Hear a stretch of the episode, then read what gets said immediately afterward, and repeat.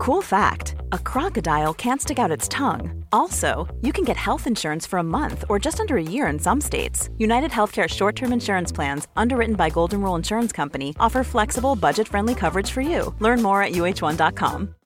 Millions of people have lost weight with personalized plans from Noom, like Evan, who can't stand salads and still lost 50 pounds.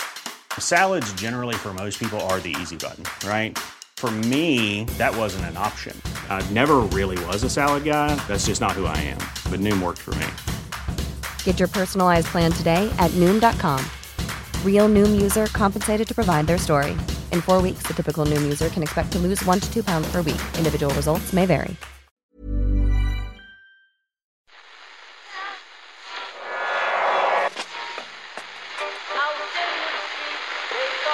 Which one is that? That's the second time it's gone off. They never go home, they never go home, they never go home, those, those, those boys.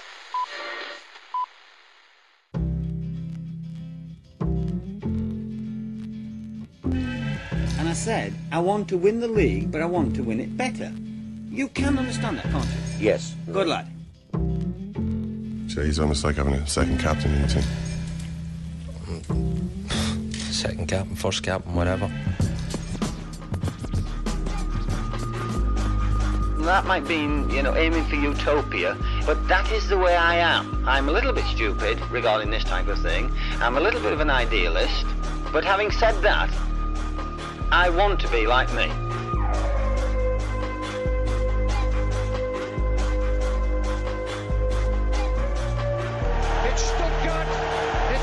It's New Oh, Richie, God. how are we feeling this morning? I just watched the goal set to the Titanic music, and it really works. Oh, it really, really works. I think this is the most fun we're ever going to have in the podcast. I don't want to get into a war of words. I don't want to get in a war of words. It's good, isn't it? There's a guardian. You might remember Alan Ferns. Did you I used to- remember Alan yeah, Ferns, yeah. red haired guy, yeah. Yeah, yeah. Me and Alan Ferns had a fight once in the in the Guinness uh, swimming pool dressing room. Oh, on Watling Street there. Frazier and Ali in another incarnation when they were both young, and I guess I was too. Reverend Jesse Jackson, you're very welcome to the show. But a few people who resist publicly. He uh, cast a light that lit up our pathway. 30 million watched the fight. What? Yes, that's true. Um, I was better known in Africa than I was in Ireland. Unbelievable. He threw a hair dryer, I think, at David Beckham uh, in the. Is that right? No. So I had this weird thing where I was always the same weight as my age. Holy shit, Ken and Murph, it's US Murph. Round of applause for US Murph. He's, he's, that's him. Kehoe's, right? Upstairs at Kehoe's. Kills everyone, but that's fine. Oh my word. Oh, tell us, talk us through that, Steve. I think we know what's happened, but talk us through it. Oh, just saying. Sig Thorson is the old.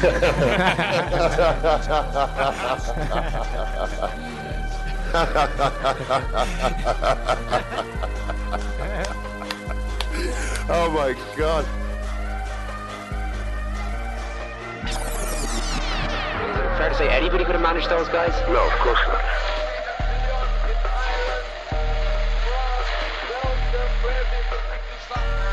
He was about 12.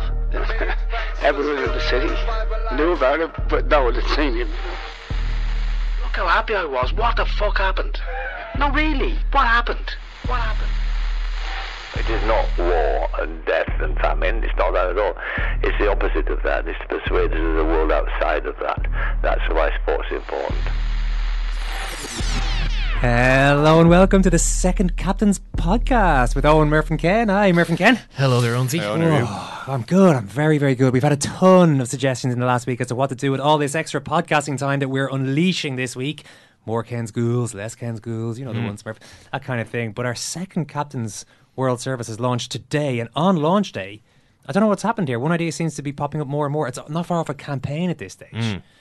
and all surrounding a long lost not very much missed radio slot, I had thought until today. Summed up by this tweet by Robert Levy, who has signed up to the World Service. I've done my bit. Now give me some Murph's Country pages immediately. Murph's Country I pages. don't, I don't know where this has come from. Well, there's, there's a few. I mean, it's been a. This has been in cold storage for quite a while. For quite a few reasonably good reasons. For four jest. years. It was, I, I, no, I, I no, thought it was Eoin, enjoyable. I, I have to say that the four least Quite enthusiastic. a few reasonably good reasons. The, the four Cheap shot. That was a cheap shot. You're the right. there. four least enthusiastic people about Murph's country pages were my four co-workers. uh, th- uh, many, many people ignored it. Mhm. Many people took it as a perhaps now is a good time to stick the kettle on. Uh, but the, the the real vitriol was kept just for you four and how much you all hated it. So I mean, I, I, I find this. I mean, I, listen, who knows what could happen on? Maybe it will make a return. But I will ask that you know if the listeners have asked for it, then the least I can expect is a little bit of support from my co-workers. to That's Robert all. Levy and to everybody else who signed up so far today. We send all of our second captain's love to you. We've got a lot of love to give. Ken, in particular, I think, has a lot of love to give, and he's giving it all to you today. Isn't that right, Ken? All your love?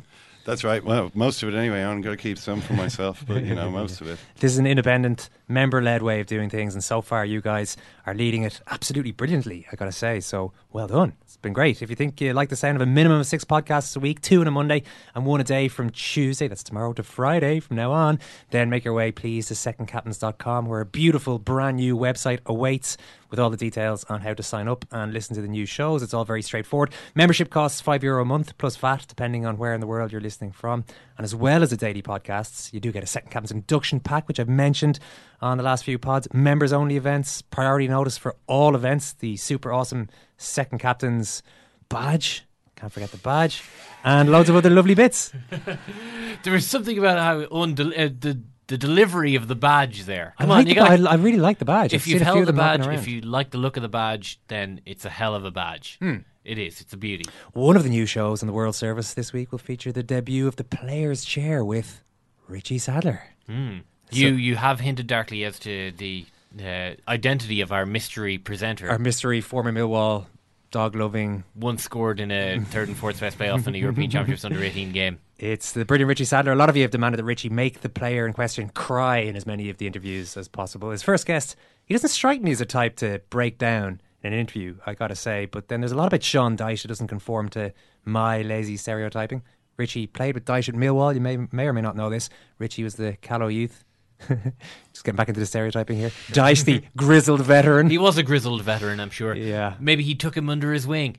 Yeah, that's usually what happens. That's what happens If you're a grizzled in that veteran, dynamic, yeah. you can barely move your wings for callowed youth Or cowering well, underneath them. yeah, sometimes it's the opposite, isn't it? Though sometimes you have to show the Callow youth what they need to do to become ultimately a grizzled veteran. Carrot and stick going, you know. Yeah, yeah. Some lads need a arm around the shoulder. Other lads need to kick up the arse. Maybe we'll find out which one of those types of callow youths Richie Sadlier was. Richie was watched with interest as Dyche has cemented his reputation as one of the best managers in the Premier League, one of the top two managers, in fact, going by Martin Keown's analysis of that amazing result against Chelsea yesterday. Uh, this is a face to face interview. They got into a lot of great stuff, including how Dyche has managed to find a way into the head of one of the more difficult heads to enter in the Premier League. Where does a player like Joey Barton fit into a conversation like this? Because a lot of people, I think, were struck by how things went for him at Glasgow Rangers, and then for you to pick up the phone and to give him a ring and to sign him in the way that you did. I've read it many, many times that so many other managers would not have made that call or signed a player like that. Why did you? you know, I don't want to judge anyone. Um, so where he's gone elsewhere, other things that have happened to him, and not they're not for me to decide on. I can only speak about him and me at Burnley Football Club. And I mean it sincerely. A lot of people use this term. They say, "How have you managed him?" I haven't managed him. I've just spoken to him. He's a he's a man. He's not a boy. I say it all the time. But people think there's this magic dust of management. There's not. But if you go back to what we were talking about, or what I was suggesting, if you respond to people on key core values, if he knows I'm going to be honest with him, he knows I'm going to give him the truth, he knows that I'm going to speak to him and listen, well, it's not a bad start point.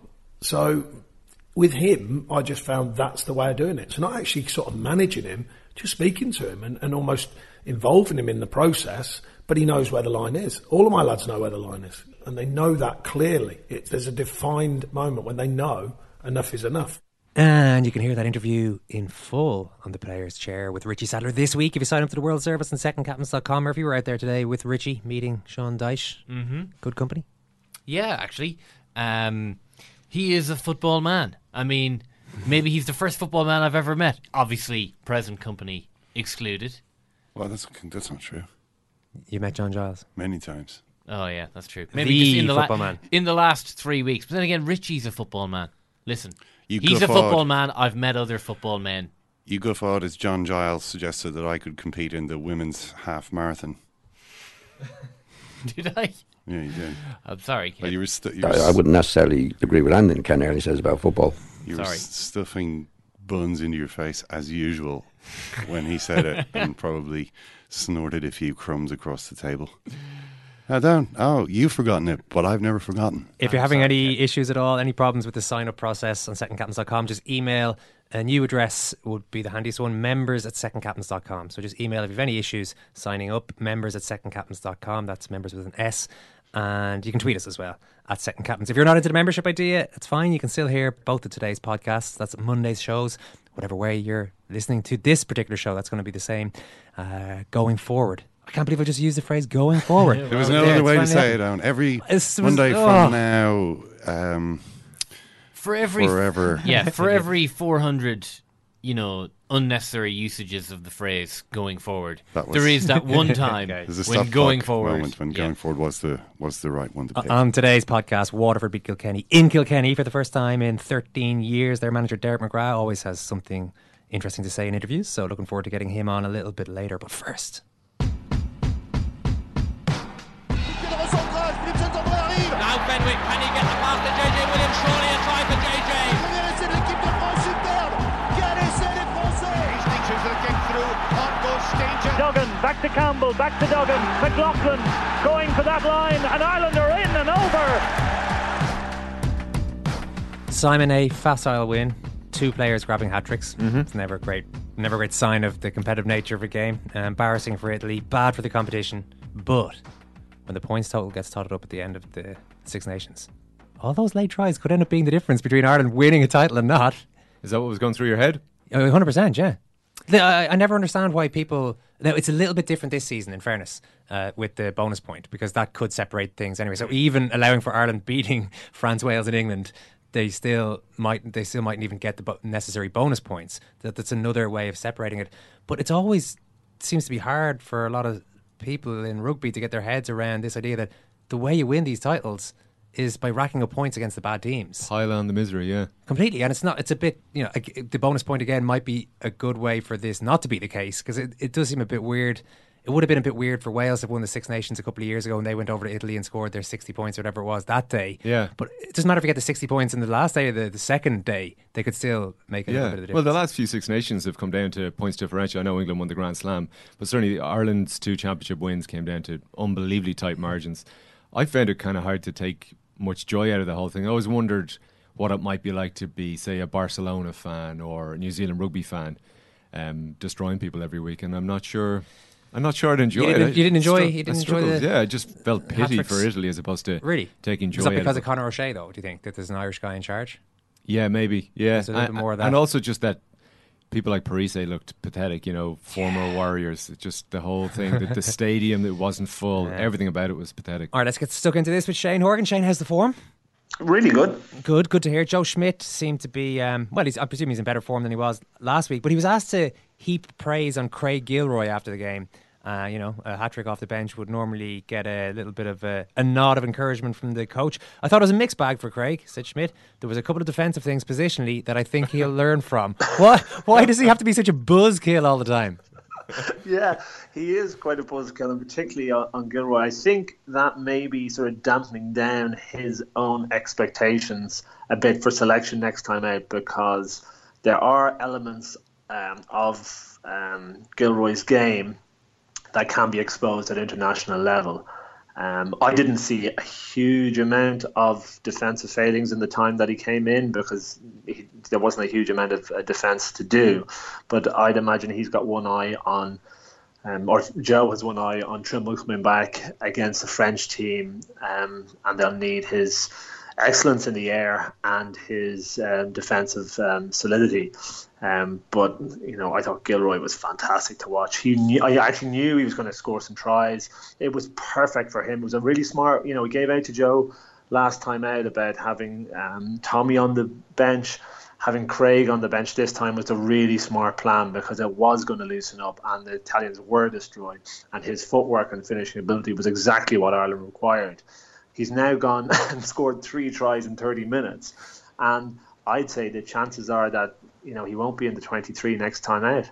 Yeah, stuff. I know we're already almost uh, forgetting about Italy and talking about selection in a couple of weeks' time. But something else that Schmidt said was interesting. He was asked about uh, Paddy Jackson and. He says, I think it'd be good to have them both in camp and to square them off and see how they're travelling.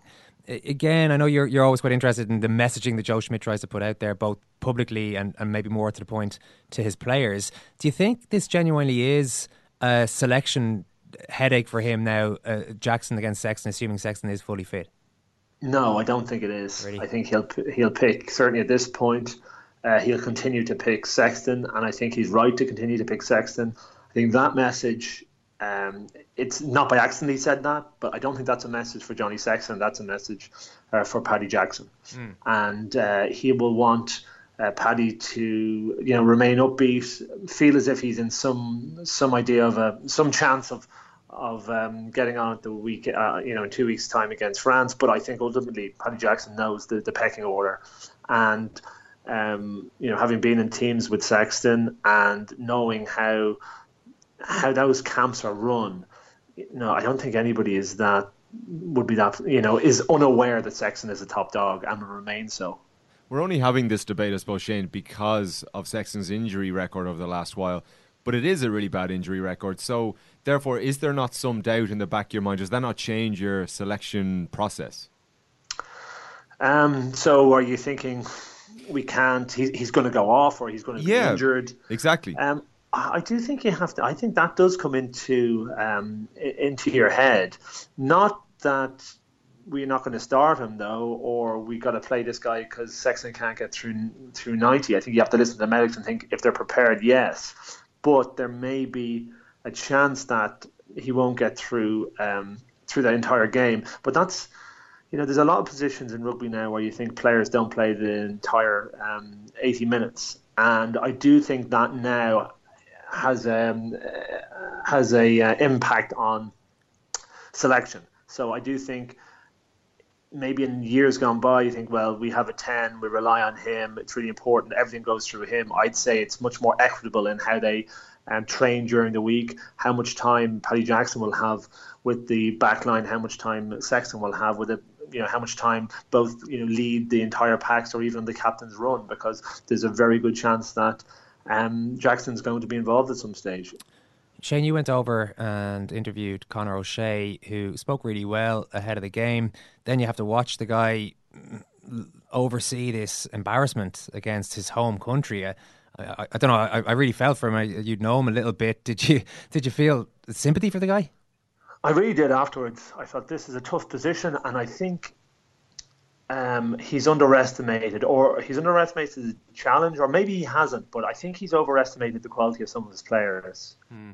And um, I think, having spoken to him, it was he had a really genuine belief that, uh, and it came across to me in the interview and afterwards speaking to him, that he thought he has some real quality, and if he can put a few things in place and get a few things together, that they, they can become competitive pretty quickly. I got the sense he didn't think that that was something he could do this year, but I do think he thinks in the in the you know short to medium term that they can become very competitive um, you know, he, he spoke about you know uh, um, compared to compared them to an Argentinian side or what he wanted, you know, the the level of development that they had and where they where they got to and where Ireland got to, and I just don't see it. I just don't see where their good players are.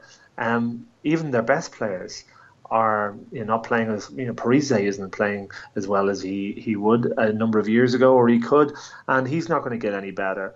Um, you know, Campanaro was being picked for whatever reason. You know, is he? There's certainly nobody world class in the mm. team. Um, so I think he's got a really difficult job ahead of him, um, and he has to also win. You know, he can maybe go through this Six Nations and not win a game, and he can take some heavy beatings as he is. But he, even if his remit was to change the structures in Italian rugby, if you go through two Six Nations or you go through Six Nations and an autumn international, and then another Six Nations, and you haven't won a game and you've been taking hidings, then uh, there's big problems. Now he's bought himself a bit of time with that South African result uh, in the autumn, but um, you know goodwill runs out pretty fast, and um, they have really systemic problems all over the place. But most of all, I just don't think they have any good players. And well, it's if you Parisse. look Obviously, at obviously, where- obviously Parisse would be the world class guy. Yeah, but like you know, he wasn't that good, are- is he? He, he wasn't good. He wasn't good, and hasn't been you know hasn't been good, and he's not going to get any better. You know, he's not. He has been world class for the last ten years, but you know I think he's he's teetering on the brink here. And if you look at the players, and this is the, uh, in its most simple form, look at the players who make up the Italian team. The vast majority of them play for the Treviso or Zebre, who are two of the worst teams in professional sports and they are the two most losing teams, you know, in professional rugby. So how can you expect those players to turn it around and then pick up a, another level at international? They just aren't there. My overwhelming sense watching it, Shane, was just that the other nations need to help Italy, not just because that would, you know, help Italy themselves, but just the competition feels a little farcical at times if they're getting weaker and weaker and they start shipping 60 points every week. It just means one of the three fixtures is irrelevant, uh, painful to watch. There's no atmosphere in the ground. Uh, it feels ceremonial as opposed to you know the other the other games are really intense. I don't know if there's something can be done in that sense, whether it's coaching knowledge or I don't think money is necessarily an issue, but as you say, it's a structural thing. It's a massive job for Conor Shea. But is there anything the other nations could or should do? Well, I spoke to Ronan uh, in the studio, and he was kind of he was saying he thought this was the worst it, Italy have been in a long time.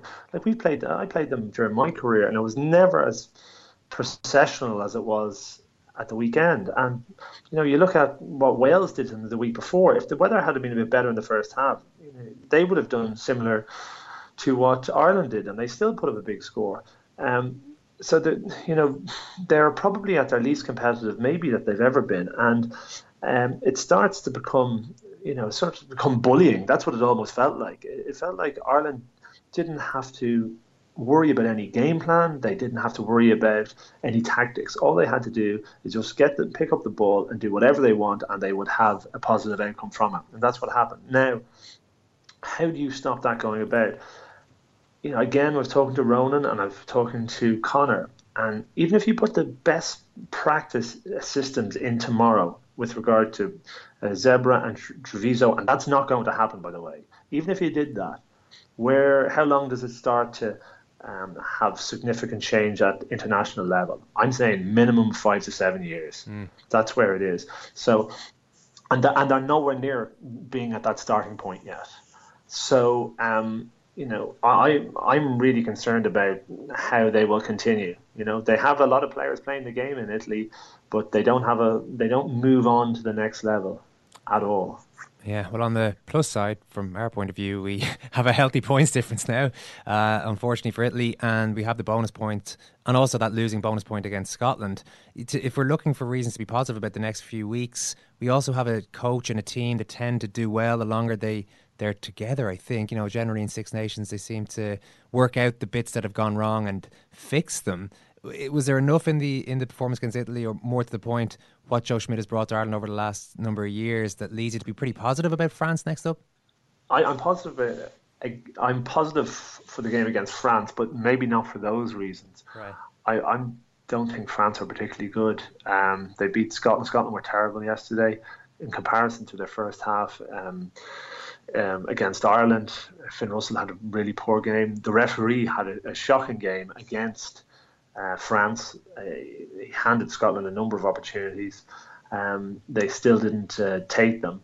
Um, that sort of embarrassing miss from underneath the posts, like a catalogue of errors and uh, mistakes. Scotland should have won the game. They didn't. France, uh, occasional bursts of quality from from a number of players, but you know nothing. Um, nothing progressive in their system. Uh, their defensive um, alignment, especially in the wings, can really be exploited. Um, and we're playing at home, and um, also these French players are used to getting beat by by Irish teams. Um, and I think what you know there was once a psychological issue for Irish teams. I think that's probably flipped on its head a bit now, and there's a psychological issue for French teams coming to coming to Ireland. Uh, you know what Ireland got from the Italian game, I don't know. Nothing technically and nothing tactically really. The only thing they they got is a uh, a goodwill, or sorry, you know, a good feeling around the camp because everybody contributed. Um, you know, by and large, everyone's contribution was, was positive. Uh, hard to knock anyone. There'll be a number of guys that will be sniffing around, thinking that they have an opportunity to get on the in the 15 or the 23, and that's positive as well. It makes for a really good mood around camp. So, uh, you know, I think the we're in a good spot going into this French game. You know what I don't get, Shane, is Guy Novès is one of the best, if not the best, European Cup coach of all time and yet he doesn't seem to be. You were really worried about their attacking structure, how they lose their alignment so quickly, and how if you basically just keep making your tackles, you should hold them out. Um, how can that be? I mean, they have such great athletes. How can he not be putting some shape on them? When was the last time he won a European Championship? Yeah, that was what I was going to say. Is it out of date? Are his tactics out of date? Yeah, they are, and you know, they've been out of date for you know that Toulouse team that he was was with was of its era, and it also had an, a staggering array of individually talented players. But even in the last seven years, there has been massive progress on in the way that rugby is played, and France haven't progressed in that in that regard. Guy is a brilliant man manager, that is without doubt. Um, I think he's probably you know, without he's probably getting a lot out of those players as individuals, and you know they are committed to France. But um, you know, from from a technical point of view, if you're looking at what they're doing in attack, it's it's completely hodgepodge all over the place. You know, it's it's expecting players to you know, to one player to do something special, and then another player to do something special, and another player to do something special. You know, to have a, a French flair, you have to have a structure around it. And you know, the, the best in New Zealand, you know, the biggest flair team probably in the world at the moment. You know, they have a structure around what they do. You have to, otherwise you're just running down um, you know, dark alleys. And uh, you know, France are consistently doing that. The defensive structure is going to be it's going to be exploited by Ireland and Joe Schmidt. I've no doubt about it. We're going to move more ball to the wing, and both those wings for France make terrible reads. And you know, for two of their best players in offence, wait till you see the amount of time uh, Ireland go after them. I think we're going to see them really exploited because they make terrible mistakes. This is exciting. Are you thinking even maybe four try bonus for Ireland? I know weather dependent and injuries and all the rest, but potentially, I mean, you could be targeting this like you would an Italy game almost. Okay, no, no. we, just, we, just, we just beat Italy by 60 odd points. yeah. Um, no, what I do think, though, yeah. is um, there are a number of teams that the, their defensive structure works for Ireland, and Ireland can beat them. And one of those is South Africa. I think we can always outthink South Africa. I think we consistently do it. I think the same is with France for for a good number of years. We can consistently outthink them, and our tactics will be better than theirs. Now, that said, we don't always beat South Africa and we don't always beat France. And that's because the game isn't just tactics. There's more to it than that. There's a phys- physical, um, there's a physical nature of it. There's the you know psychological nature of it, and there's you know being able to perform on a big day in front in the in the right um, the right stage, and you know just the confidence of, of how the you know opening segment of a game goes, or whether passes are going hand to hand, and whether players tighten up, or the the idea that you're playing in Six Nations, and if Ireland lose the game at home, they're really you know they're not going to be able to win the championship. So there's a number of different factors that um, mean that Ireland aren't going to you know win this game easily. But what I'm saying is tactically, I think we'll have the game plan to to exploit them. Whether we do or not, you know, we'll find out in a couple of weeks. You're only two games. We're only two games into this, and England are the only unbeaten team already, and they're not playing their best by any means. Do you think potentially, you know, if all teams were to play to their potential, England are actually quite a bit ahead of the other teams in the championship? No, because I think the England team of last year is um, a different matter than this English team. Um, the injuries they shipped are having an effect on the way they're playing. Um, Nathan Hughes um, is not getting over the gain line in any sort of way that's comparable to Billy Vunipola. He doesn't off- offload the ball uh, as well as he does. Uh, he makes poor decisions when he's offloading the ball. I know he's a young guy, but he's nowhere. They're really missing Billy, I think. Um, they're missing Kruis. They're missing Itoje playing in the position, um, in his natural position, which is second row. Um, I, they're just not firing at the same level that they were last year. Um, even their second wave attack doesn't look quite as functional as was. Ford is not looking quite as sharp as um, he was last year. But that said, he, he's sort of coming into his game a bit by the second half of the Welsh game. So um, they're not firing on, uh, on all cylinders. But you know what is happening is they're playing games together, and that cohesion, that continuity. Um, means that they will be getting better. I know Ireland will get better in the tournament. They will certainly get better. Um, it'll be interesting to see if he changes things up um, with selection as well. You know, Ben Te'o has come on in both games and been very impactful. Um, so was Haskell. I was surprised Haskell didn't come on for um, Hughes. Um, so they're kind of two key areas that um, you know that we'll see whether changes are made, and, and Mako will come back.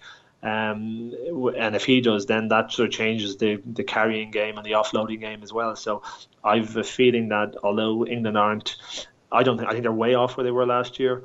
Um, I think they'll be better by the time we get to meet them. And by the way, we've got Wales to play in between in, on a Friday night in in um, the Principality Stadium, which will be a nightmare. Yeah, we'll be talking to Martyn Williams in a minute. Shane, brilliant stuff. Thanks a million. Cheers, guys. Take it easy. Nice effort there, Simon. At trying to talk Shane into comparing France with Italy. Well, that's the way. work out. But they have they they haven't finished above fourth for the last five years. I think so. Ye- They don't normally ship sixty points though. No, it's that weird one where you know you're better than France. You know you'll be better prepared than them, but you still expect a really tight game, and it'll Mm. take something really good to get past them. And I don't know, uh, maybe. Maybe because I'm a bit older, I still find it really hard to shake that feeling from the 90s and the 80s that France were way better than Ireland. You went into Oh, games man. with no hope whatsoever. There are 16 year olds. Well, maybe there aren't that many 16 year olds, but there might Ga- be a Garry few 16 year Ringrose olds is- listening what? to this. Garry Ringrose just think it- thinking, Simon, what the hell are you talking about? France are a third tier nation. Yeah. Yeah. I mean, you know, if we should look into relegation from the Six Nations so that teams like Italy and France could be. I'm joking, of course. I'm not sure if it switched to the point that Shane reckons it might have. That France actually have a psychological issue with us. I mean, they do. They did beat us at home last year, didn't they? God, it's hard to remember Six Nations from.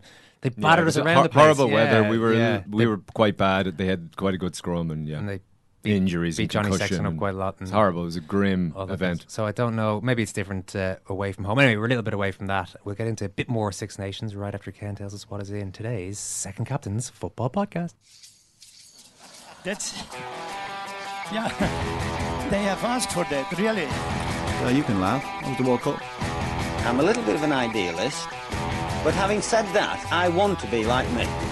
You don't know what you're talking about. What did you know? I managed to stay alive for 16 and a half years, mate. I'd say it to your face. I'll say it to you now. Come down to Anfield and we'll see them, won't we? What you doing down here, you shawny man? A touch of blarney, a bit of romance, and a heap of laughter. that was the uh, tagline for the Walt Disney motion picture Darby O'Gill and the Little People. Uh, but it might as easily be the tagline for today's Second Captain's Football Podcast. Because this, Eoin, was the weekend when Irish eyes couldn't stop smiling as the goals rained in from all angles. Rained in like a cold day on the west coast of Ireland. Absolutely. Rainbows appearing all over the place as these goals rained in. Uh, Burnley, of course, uh, handed, away, handed over several crocks of gold to secure the services of Robbie Brady. But with a left foot like that, Eoin, you know, who could say that? Uh, You've tapped into a weird niche here, Ken. I'm going to rescue you from the end of your thought. that. That wasn't a weird, a weird niche in my knowledge, in my movie knowledge. oh, the Darby O'Gill and the Little People. Yeah. You two have seen this atrocity. No, it's not about seeing it. I, I know a little bit more, Ken. put a little bit of bit of background info if you want it. Oh, yeah? Yeah. Well, you know, Walt Disney came over to Ireland to celebrate its release. So it was on whatever big the big cinema would have been back then. I don't know. He Yeah. came over, um, and my gran and granddad attended a big dinner, big fancy pants dinner that was held in honor of Walt Disney Right. and all the, uh, you know, the tourism he was going to bring to Ireland based on this wonderful portrayal of Hmm. uh, the little people in this country, Oh, Darby Gill and the likes. Yes, but my granddad was the film censor at the time. and uh, Matt Brown went along with him. And he and he just said that's that's all right then. We're so beaten down. Your we're so beaten should have down by, banned that film. Well, well, by well, the film- centuries, the film said- centuries of the- occupation the that we are said- happy with that. You can you can we'll let that one pass. to, to to to yeah to defend my long gone grandfather, who I never knew, unfortunately. I don't think the film censor's role is to ban stuff that they just think is a little matters of is a little is and a little. Eoin, decency. Eoin, your granddad was banning rather a lot of movies back in the day. Well, he- he was I seen never as- he knew was seen this. as- what? I've I've never heard this before. This is fascinating. Hmm. I mean, he, he he was the film censor. That's amazing. He would have been banning movies left, right, and centre and cutting. People would have been. I'd say every time he went down the pub, like, oh, you know. Oh, yeah. Tell us I'd about what's on the cutting room floor this week. pressure on yeah. It's the only thrills a lot of people got in their lives back in the day. He was the uh, he was the prophylactic, uh, keeping these these uh, these cultural toxins My, at bay. my sister recently did a project Ken, on this entire subject. I can send it on to you if you want. You seem fascinated. I actually would love to see Yeah, that as well. on, yeah. I, I never even realised that your father was, or grandfather was Yeah. the cultural arbiter. Apparently, uh, I'm not sure when this was found, but there was a menu from that meal found in my grand's house. Um, it might have been a few years back, uh, which has all, all the the menu is what you might expect. It was Ah, all sort of- Disney themed, is it? It's No, got not Disney- Irish uh, Irish, Irish themed. stew. No, but not just Irish stew. It was like you know Darby O'Gill's fluffy old Irish stew, kind of. Boiled sheep's head. Uh, yeah, this kind of stuff. I'll, I'll, I'll try and find it for you. We can continue this conversation. Absolutely. I'll Let's it. do that. I've rarely piqued your interest so much with, with the. Well, yeah, you, you never ta- you never mentioned that. I didn't. Re- I didn't You realize your grand your grandfather was a cultural titan, kind of an ayatollah back in back in the day. Ayatollah McDevitt. Decide Andy let through Darby O'Gill and the Little People. let through. Celebrated a great movie, which well, much credit to our nation, Ken. I wonder did the did the uh, reel of the movie arrive with the two tickets to the uh, premiere dinner? Ah, well, now. Well, look, I you know, I, I, I, I guess probably not. McDevitt's are beyond reproach. Well, he wasn't in McDevitt, but that's Well, whatever. Another story. Game of the weekend was at the Millennium Stadium. Martyn Williams was working out for the BBC. An unbelievable match, really, Martyn, in a lot of ways. There's not much more Wales could have thrown at England, and yeah, they still couldn't get over the line. No, still uh, huge frustration and disappointment in Wales on Monday morning after losing a game like that. It sounds a crazy thing to say, but sometimes when you lose by 20 or 30 points, it's a little bit easier to take than losing the game in the last minute where, you know, like you say, they, they've done everything. That's the best I've seen Wales play for a good three or four years.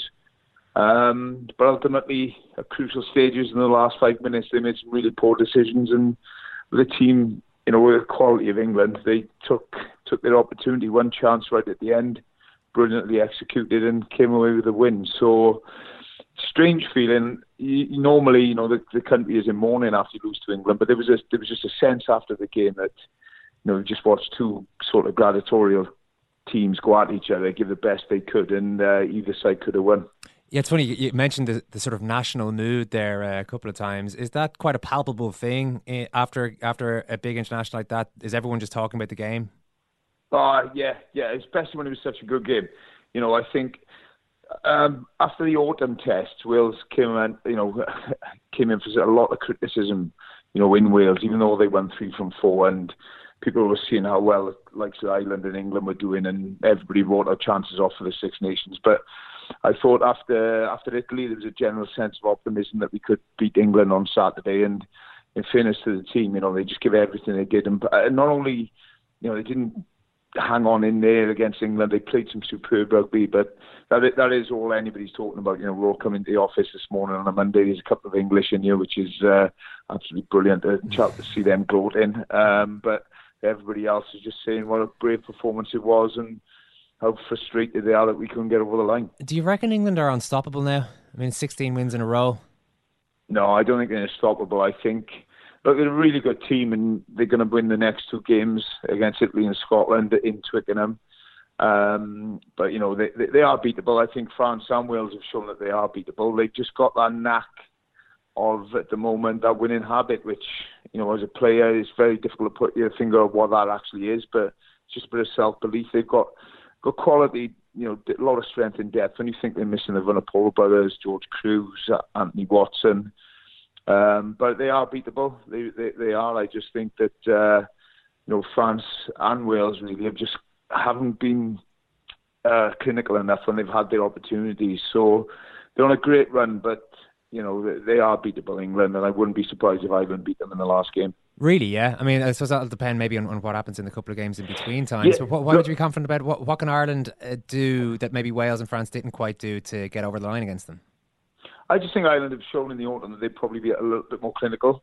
You know, they they will score points, they will score tries. You know, you look at them up in Murrayfield, just had a disastrous first half, which cost them. But I think, you know, away in Dublin on I think it's St Patrick's Day or St Patrick's Week anyway. Um, you know, if England are going for a Grand Slam and uh, the record of victories, then I think Ireland could. I think they probably Ireland are ahead of Wales at the minute. There's a lot of rugby to go on um, between now and that last game, but I would I, would fancy Ireland to win that last game against against England, just with everything that would ride on it. Yeah, it's funny. I suppose Ireland are ahead of Wales. uh, Although the thought did strike me a few minutes ago yesterday. If Wales were to win this game, I mean, I mean, you know what it's like, Martyn, to be in those teams, and it seems like particularly Wales tend to, if they just get one big result like that, it sets them up for the season. It, it, it occurred to me, Welsh fans certainly would be thinking, would have been thinking about a Grand Slam, uh, and would have been quite confident Yeah. about a Grand Slam if you if you got over the line yesterday. Sorry, I don't know why I'm making you feel worse about about the defeat now. No, you're right. This group, this group in particular, you know, they've showed when they get momentum, they get confidence. They're very, they're a, they're a really difficult team to beat. Wales. They may not play the most attractive rugby, but they are difficult to beat. Um, it's you know defensively so solid, but I just think attacking wise, they try. They're in the process of trying to evolve from, I suppose, the Warren Gatland style of attack, and it's it's difficult to do that at the international level in, in such a short space of time. But you definitely saw um, on Saturday that there is progress in the attacking game. England are a very very strong defensive team, but we caused them a lot of problems. So, like I say, uh, well. I know. I, I think Wales and Ireland have got some huge games now.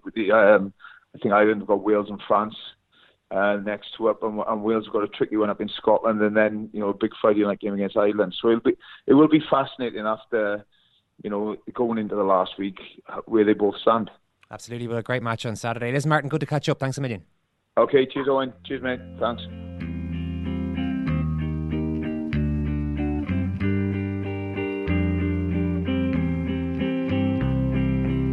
He agrees with plenty. Just it's always who's saying it. It's never what's actually said. Ninety percent of anything is who's saying this, and ten percent is what are they actually saying. So the ninety percent in Giles' case is oh, it's that twat.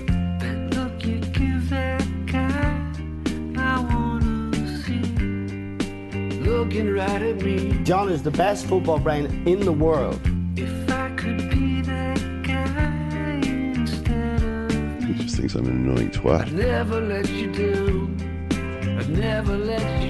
But if you're talking about the, the, the press, which you're talking about, have this opinion of Guardiola, it doesn't necessarily mean that football people have. Yeah, I, I think I do like Ken Early's work. He writes fluently and thinks uh, cogently, but uh, I think he's wrong. The press come and go, as we know. You mentioned Ken Early. Well, Yeah. you know, I wouldn't, I, I wouldn't necessarily agree with anything Ken Early says about football. He just thinks I'm an annoying twat. I mean, you know, what can you what can you do? Can't please everyone. The hurling season got started yesterday. Murph, lots of teams, well, over the weekend it got started. Lots of teams feeling their way into it Mm. uh, a little bit. But when you're playing against Kilkenny, you can't afford to do that. Yes. You, you sort of have to have to hit the hit your straps a little bit earlier on than say you were playing Kilkenny uh, a couple of weeks down the line. Well- and there was a lot of intensity at Nowlan Park yesterday. Oh, and there's well, there's a political backdrop to this as well because God. there's a land grab currently taking place in the environs of Waterford City. The border, the border between Kilkenny and Waterford is now one of the most hotly disputed no-go areas in world geopolitics. I want you to know this. Go right? on. There's there are parts of currently what are what are Waterford City that Kilkenny are inter- interested in stealing. Well, that it might be that way, or it might be the other way around. I'm not entirely sure. Depends on where One- you're One way or another, Eoin, it, yeah. there is a disputed territory. Uh, so against that backdrop, Okay. there was a round one, Division One league game in February. Maybe maybe it's the land grab, or maybe it's just the fact that these two teams have played each other a lot. But the uh, levels of commitment on show yesterday were hilariously high. it was it was ridiculous uh, what was going on. But it, it it just goes to show that the, these things do games. I think do just take on a life of their own. They the the professional pride of both sets of players meant that once they were once they had showed up in Nowlan Park yesterday, they were going to do what they did, which is absolutely tear into each other, and it was way more enjoyable than we had any right to expect on the first weekend of the, the National Hurling It was Waterford who got the win, their first at Nowlan Park in, since 2004, so 13 years. And I'm delighted to say we've got their manager, Derek McGrath, on the line. Derek, we've just been talking about the intensity of the two teams here. We didn't even get to the Dan Shanahan sideshow. He was going a little bit nuts on the sideline there, which tends to ha- happen from time to time. But it seemed like uh, just all around there was there was a real bite to this game. It seemed like more than just a couple of league points to you guys. Yeah, I know. Yeah, I suppose today. Yeah, we're just reflecting on it today. So look, it was it was a big game from signposted from last September, I suppose, in terms of we knew the league fixture would, would take us to Kilkenny in the first round, and I think the nature of the league is such that every two points is kind of crucial. So uh, motivationally, I suppose, going on the back of losing a semi-final of an All Ireland to Kilkenny, um, we didn't want for motivation, but I think more so it was just kind of uh, a longing on our own behalf to try and get a victory up there. Just a little psychological boost, I suppose, and the step in the right direction more so than anything, you know. Given how often hur- the like the top hurling teams play each other, is there an element? Say yesterday, there were times uh, in the first half where you're watching it, and it kind of seemed as if whatever two points were on uh, offer. Uh, anything in the wider context of the league was kind of thrown out, out the window, and here were just two teams that have played each other quite a bit, and both teams had kind of lost themselves nearly in the occasion, forgetting that it was fe- February, forgetting that it was the first round of, of the league. Uh, do you think that the, that kind of familiarity that the top teams have against each other means that sometimes games like that just happen? They just kind of go off and take on a life of their own. I think you're right. I think it's.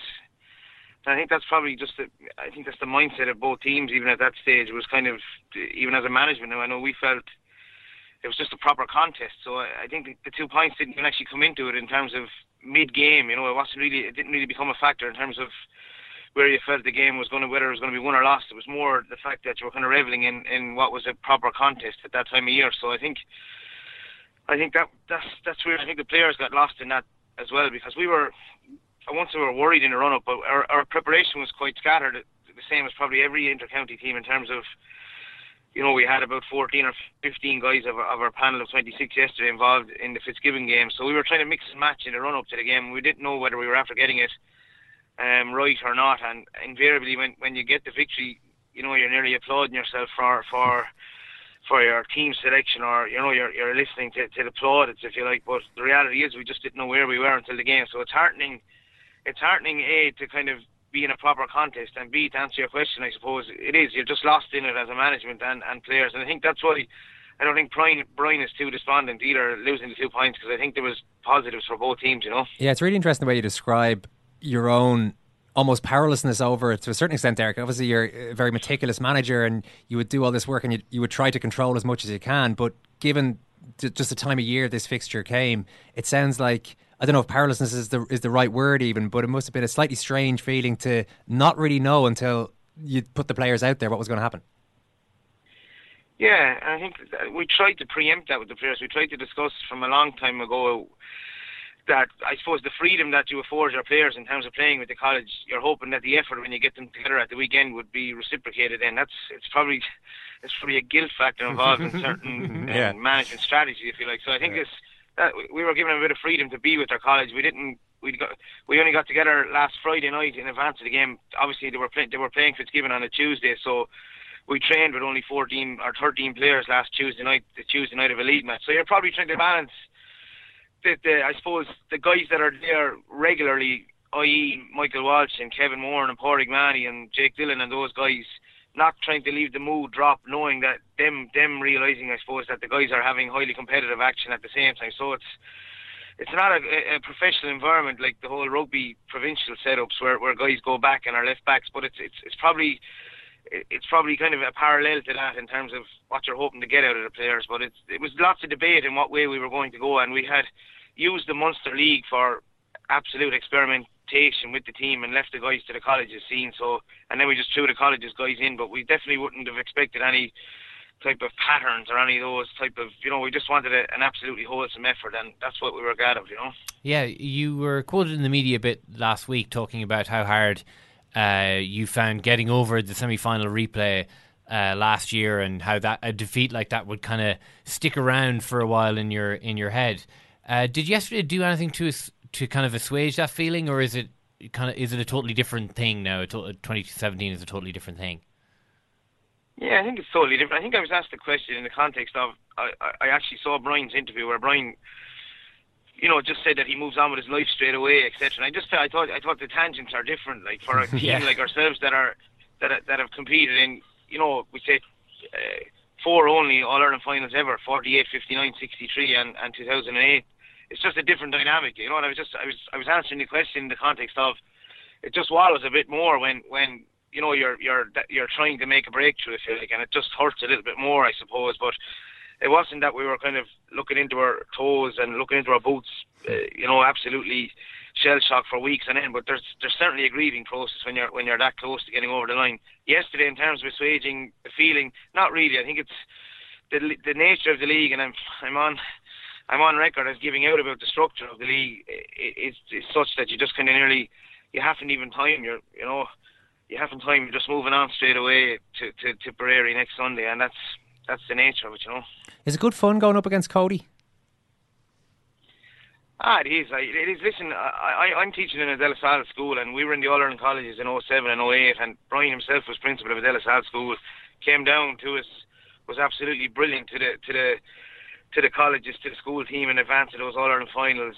Um, and it hardly finds an All Ireland finals, but, but it is. But sure, he's the barometer, and he's you know, he's a fella. I suppose. I think. I think his teams, and I mean this with the greatest respect, are kind of are renowned for their ordinariness. I think, and their hum, humble kind of nature. And I think that's the the core principles never really change of any team. And I think that that dynamic is is evident in all his teams. So I in terms of copycat or in terms of trying to establish what you want in your own team, I think honesty is the main principle, and, and he certainly has that with every team he's involved in. You know. Uh, last year, Derek, I'm sure this stuff gets put to you all the time about the about the uh, structure of the team, and you know there was an idea that Mhm. last year you, you, the, the shackles were eventually cast off, and that's why you guys performed. I'm, I'm sure it's not as simplistic as all that. Is there? Do you take stock each winter and come back thinking a different way about the game, or is it is it? You, do you basically feel you have it bang on, and you're just fine tuning what you're doing? Yeah, well, I never feel I have it bang on. I, I, I just feel, I, I, what I do feel, I suppose, is I'm, I'm conscious not to get too fickle or even prickly about this because then you're kind of entering into a debate that, that you're subjecting ourselves to probably open criticism. But listen, I, I, I, I've been on record of saying uh, I, I saw Shane Horgan engage in, in, in a, uh, some analysis of the France Wales game almost three year, years ago, and he said it's counterintuitive to say it, but players rely on, on structure. They rely on when you see a New Zealander offloading a ball, people say, "Oh, it's that's it's off the cuff, it's natural, etc." But it's probably because it's been repeated and there's been a structure with it as well. We're just trying to tell the lads that there'll be certain scenarios involved and certain structures will be needed on given time, but we're not going to be over overloaded with information to the point where fellas can't play as well. So yeah, I, I don't think we have it spot on, but I think there's a big difference between being pragmatic and being um, ultimately defensive, or, or you know, I think a, a management or, and players, you know, there's a consultative process needed there in terms of where where you need to go with the whole thing. So the whole thing is is definitely evolving. You know, it sounds ironic to say, but I, I would actually stand in front in time, I suppose, whenever my term was up, I wouldn't mind standing in front of any uh, any argument, if you like. We, we've actually never even played with a sweeper in our life, so every time I see or hear any analysis that involves, I, I, I don't I don't I don't become prickly on it, but I just kind of I just say to myself, it's actually a little bit different than that, and you know, there's a kind of an ambiguity there that, that will be cleared up in time, I suppose. But it, it doesn't it doesn't rot at me, you know. I read I read Rory Gallagher in in the Sunday Times yesterday. I read it today actually, just talking about um, how Donegal maybe needed to evolve into a more uh, attack-minded strategy going forward, if you like. And against that, I read Tomás Ó Sé or Marc Ó Sé talking about how important it is to have defensive structures in place. So look, the, the debate and the the theorists out there are, are are I think they all have their particular reasons for for doing so. But we've actually never mentioned the word system or or it, within within our own dress from those words, we we would just use kind of the words helping out or or you know just not working alone more so than that, and obviously give them the scenarios as as as as we feel they might happen. You know. So when people, so y- people constantly use the word sweeper uh, in association with the team. You're saying that Mm. you, you don't actually employ a sweeper as such. Yeah, yeah, yeah, yeah. I don't. I'm, I'm, I'm saying that. Yeah, I'm saying that. Yeah, I, we use the word deep more than, more than, more than sweep, but we use the word attack as a unit, defend as a unit, collective attacking, collective defending. But look, we're slow to get into the jargon that, that maybe is, you know, is, is has crept in. Not the jargon is the wrong word, but certainly the, Hmm. the language that has crept in from other sports into hurling. Because then, when you engage in this, I think the traditionalists within the hurling and GAA fraternity think that you're overcomplicating a thing, and they're not able to tune into the fact that you're actually just, you know, you're just you're giving the the the the, the, players an advantage by telling them what's going to happen. If you you like, you're Yeah. trying to look into a crystal ball, but you're not going to take away their instinctive um, nature and their instinctive ability to, to play at any given stage. I think that's the that's the crucial uh, thing for me, you know. And it's look, it's ironic, I suppose, that in in in the in the realms of all those structural patterns that we're supposedly have, you know, Ty Burke and and uh, Austin Gleeson that have won the last two Young Hurler of the Year and Player of the Year awards for for being robotic in their in their ways, you know. it's a fair point to end it on. Listen, Derek, great to talk to you. Thanks a million. Mind yourself, mind yourself. modern day coaching. What is it all about? Paralysis by analysis, infiltrated by a load of spoofers and bluffers, fellas with earpieces stuck in their ear, psychologists, Clive Woodward, statisticians, dietitians, and as Mick O'Connell alluded to, God save us. Yeah, pretty. I think a pretty reasonable tone struck by Derek McGrath there in defending the way his teams play and defending his use of. I'm not even going to use the S word because he Mm. doesn't use it. Well, it's interesting actually the, what you say there because oftentimes I'm sure when he's talking to people about you know a sweeper or the style of hurling that he plays, he's not in an argument discussing the finer details of how he sets up his team. He's actually just in an argument with someone who wants to talk about the sweeper, and the sweeper in that person's head, they've made their mind up about what that means, and he, they're not talking about the same thing. Even though the word the word has basically been colonized by people to describe a style of play that they really don't like, as opposed to it being a exact definition of what Derek McGrath and Waterford have been using over the over the last couple of uh, last couple of years. Yep. All right. Uh, sounds good. Some uh, great stuff from Derek McGrath. I think as always. I can't. I just can't let this go. What's up? I'm looking at the movie poster. This. It's leprechaun magic to dazzle your eyes and fill you with laughter. Uh, there's a a little uh, a yellow shirted leprechaun dancing along on the the title of the movie, Darby O'Gill and the Little People. What year is that, Ken? 1959, Eoin. How was the Irish economy doing in 1959, Ken? What sort of tourism numbers are we getting in there? Uh, Huh? well- what sort of exposure do we have to the outside world? Is there an argument that any bit of exposure is good exposure? When you're portrayed as six inch tall simpletons, I mean, this. Sean Connery was an Irishman in that movie. I mean, Sean Connery. we might be simple, but we are extremely handsome and hairy. Was this before or after the, the Quiet Man? Oh, seven years after the Quiet Man. They, ha- I mean, the, so the, you've got dancing leprechauns climbing around a crocodile. Then what? What looks like a kind of an angry Bedouin tribesman, but I'm taking to be the banshee. Uh, and finally, just two men, one of whom is punching the other across the face. Oh He's- yeah, well it was a violent time in the country. he's smitten the other across the face. The guy is falling to the to the floor. It's obviously in a pub. Mm. So, uh, yeah, Different A-O- times, different A-OK times. Anyway, with listen. Granddaddy McDevitt. I think uh, I think tomorrow. Again, o- O'Hora, not McDevitt. It was my mother's father. Well, either way, the, I think tomorrow we should have a run through of all of the great French and Italian uh, classics that were denied the Irish public by uh, by Ayatollah or O'Hora. uh, the, se- the second Captain's World Service is live. Those of you who've become members already, welcome aboard. The rest of you, if you're interested, a minimum of six pods a week, get onto secondcaptains.com and take it from there. Thanks, Kieran. Thanks, Odd. Thanks, Ken, Ken. I kind of feel my family honour has Eoin. been besmirched. No, here. Eoin, I'm I'll proud. You should be proud. I'll Very sort proud. this out afterwards.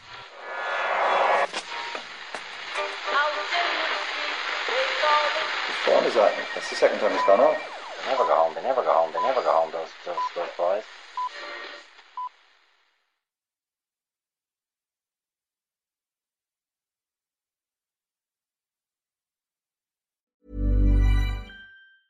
Mom deserves the best, and there's no better place to shop for Mother's Day than Whole Foods Market. They're your destination for unbeatable savings, from premium gifts to show-stopping flowers and irresistible desserts. Start by saving 33% with Prime on all body care and candles. Then get a 15-stem bunch of tulips for just $9.99 each with Prime. Round out Mom's menu with festive rosé, irresistible berry chantilly cake, and more special treats. Come celebrate Mother's Day at Whole Foods Market.